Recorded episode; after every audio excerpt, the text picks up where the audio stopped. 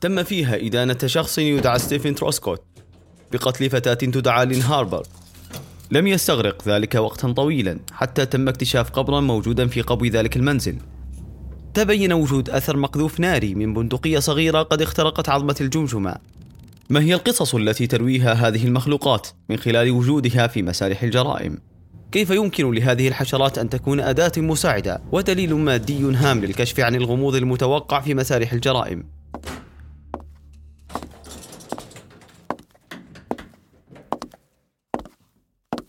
بسم الله الرحمن الرحيم السلام عليكم ورحمة الله وبركاته كل عام وأنتم بخير أهلا وسهلا بكم في الحلقة الثانية من بودكاست جنائيات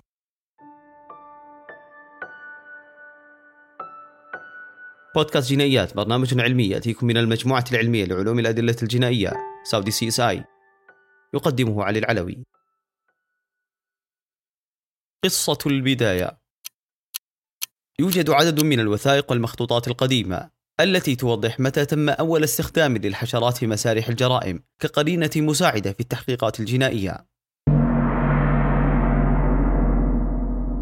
ففي حادثة تعد هي الأولى من نوعها التي يتم توثيقها ونشرها وحدثت في الصين. كان ذلك في القرن الثالث عشر الميلادي. فقد قتل مزارع صيني وذلك بضربة بمنجل وهي أداة تستخدم في الزراعة. وبعد اكتشاف الحادثة طلب زعيم القرية من المزارعين إحضار مناجلهم وطلب أن توضع جميعها على الأرض. وما هي إلا دقائق معدودة حتى تجمع الذباب حول أحد المناجل. وذلك لوجود بقايا لآثار من الدم على أحد المناجل دون غيره رغم أن القاتل قام بتنظيف منجله بعد الجريمة. والسؤال الذي يتبادر إلى الذهن الآن كيف يمكن لهذه الحشرات أن تكون أداة مساعدة ودليل مادي هام للكشف عن الغموض المتوقع في مسارح الجرائم. ما هي القصص التي ترويها هذه المخلوقات من خلال وجودها في مسارح الجرائم؟ لقد برز اهتمام العلماء بالحشرات منذ ذلك الوقت، فقد نشرت تونغ تسو العديد من التقارير حول حالات الوفاة، ونتيجة لذلك فقد اعتبرت التفاصيل الدقيقة التي ذكرها هذا الخبير وذلك من خلال الملاحظات والاستنتاجات أحد الأساسيات التي اعتمد عليها ما يعرف بعلم الحشرات الجنائي الحديث. فقد ظهرت أول دراسة منهجية في علم الحشرات الجنائي في نهايات القرن التاسع عشر عن طريق الطبيب الألماني هيرمان رينارد حيث لعب دورا حيويا في تاريخ علم الحشرات الجنائي. فقد أجرى دراساته على العديد من الجثث. وبين الارتباط والعلاقة بين الحشرات وبين الجثث المدفونة. القضية الأولى. في منتصف نوفمبر تلقت غرف العمليات بلاغ لطلب استدعاء الشرطة. وذلك للتحقيق في رائحة كريهة منبعثة من منزل في جنوب شرقي الولايات المتحدة. لم يستغرق ذلك وقتا طويلا حتى تم اكتشاف قبرا موجودا في قبو ذلك المنزل. وبعد حفره وجدت جثة متحللة بشدة.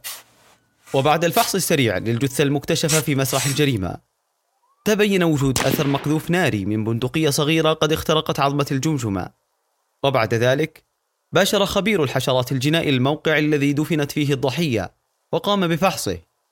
ونتج من فحصه عثوره على العديد من اليرقات والخضر لنوعين مختلفين من الحشرات بالقرب من مكان الدفن. تم جمع العينات ورفعها من موقع الحادث وأرسلت للمختبر من أجل إجراء الفحوصات العلمية عليها. ومعرفة ما إذا كان هناك ارتباط بين هذه الحشرات والاستفادة منها كدليل جنائي.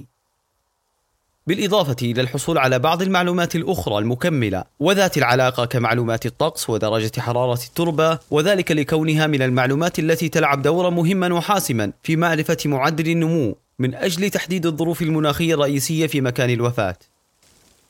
وتبين من خلال فحص هذه الحشرات وذلك من خلال طريقة تواجدها ونموها وبالإضافة إلى الخبرة العلمية الجيدة للفاحصين. ارتباط هذه العينات مع الجريمة المفحوصة. فقد كانت هذه الحشرات في مرحلتها الرابعة من التطور. فقد تم تقدير أن الوفاة قد حصلت قبل 28 يوما من تاريخ اكتشاف الجثة. ولقد ساعدت هذه المعلومات السلطات الأمنية على توجيه تحقيقاتها في الوقت المقدر للوفاة.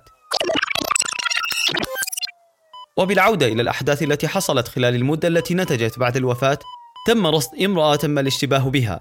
وبعد مواجهتها بالأدلة الموجودة في المسرح اعترفت في النهاية بأنها هي التي قامت بقتل الضحية. وكان ذلك بالفعل قبل 28 يوما من وقت العثور على الجثة. كما وقد اعترفت أيضا بقيامها بدفن الضحية في قبر في قبو المنزل بعد ارتكابها لجريمة القتل. وبذلك فقد كانت طريقة حساب معدل نمو الذباب هي الطريقة الوحيدة الموثوقة للمحققين عند تقديرهم وقت وفاة الضحية. وهذا الذي أدى بدوره إلى اعتقال وإدانة القاتلة. وهنا تتضح الأهمية البالغة لعلم الحشرات الجنائي في مسرح الجريمة ودورها في تحديد زمن الوفاة. ويستنتج من القضية السابقة إمكانية الاستفادة من مراحل نمو الحشرات ودورها في التعرف على تاريخ الوفاة بدقة عالية. ومضات علمية عن علم الحشرة الجنائي.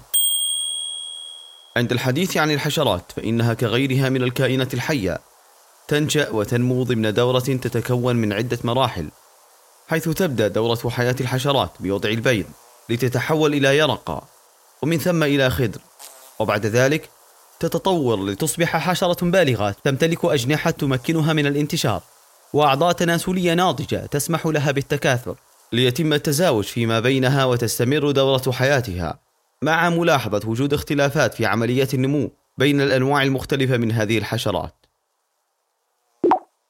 غالبا ما تعتبر أدلة الحشرات من الأدلة الأكثر دقة واحيانا تصنف بأنها الطريقة الوحيدة لتقدير الوقت المنقضي منذ الوفاة.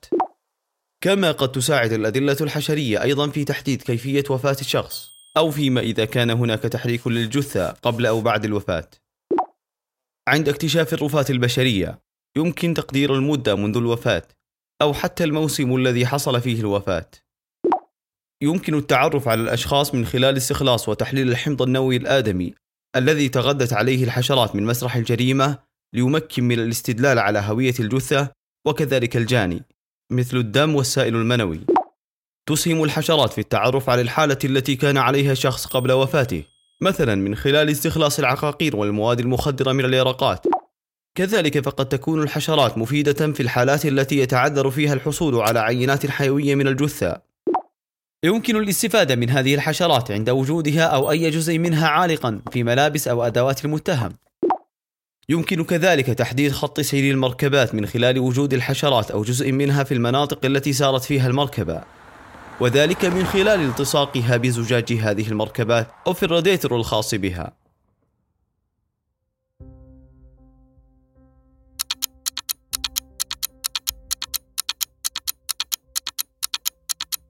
القضية الثانية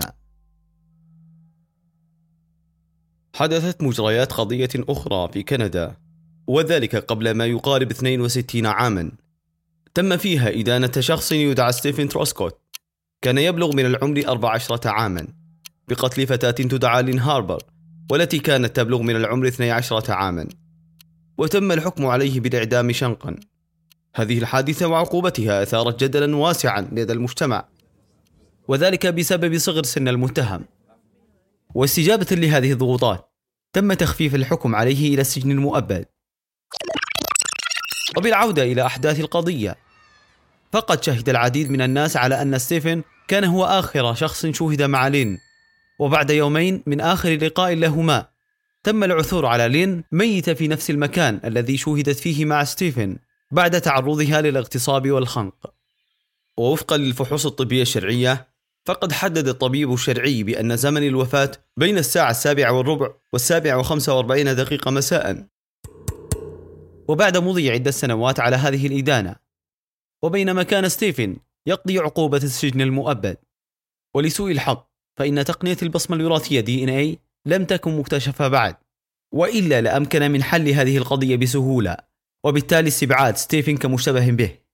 لذلك وبعد مضي سنوات طويلة من إصدار الحكم لجأ محامي ستيفن إلى علم جديد نسبيا وهو علم الحشرات الجنائي.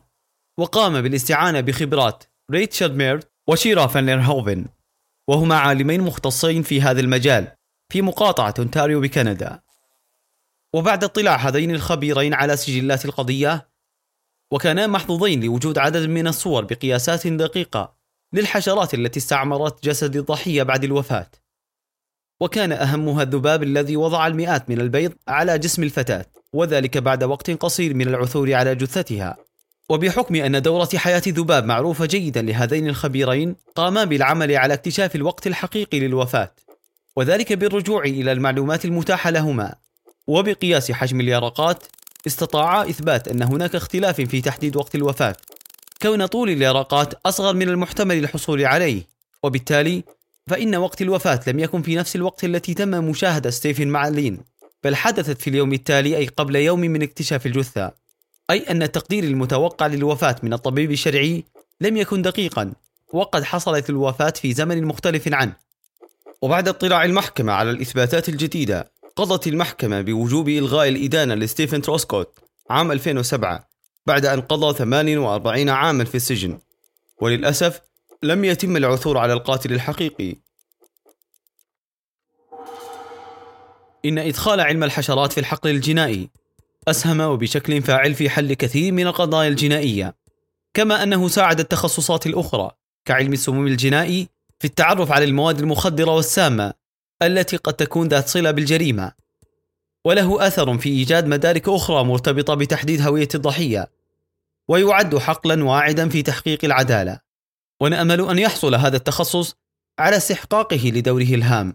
والله من وراء المقصد. أعد الحلقة ورجعها دكتور عبد الرحمن الضباح دكتور سلطان آل جابر علي العلوي. تجدون روابط متنوعة مرتبطة بموضوعنا في وصف الحلقة. يأتيكم هذا البودكاست العلمي من المجموعة العلمية للعلوم الأدلة الجنائية Saudi CSI كأحد المنتجات العلمية. من تقديم علي العلوي نستعرض فيه العلوم الجنائية بأفرعها المختلفة ونعرج على بعض القضايا الجنائية لنبقيكم على اطلاع بمستجدات الأبحاث والعلوم الجنائية. تابعونا على حسابات المجموعة العلمية لعلوم الأدلة الجنائية at Saudi CSI وعلى منصتنا saudicsi.com إلى أن نلقاكم في الحلقة القادمة بإذن الله والسلام عليكم ورحمة الله وبركاته.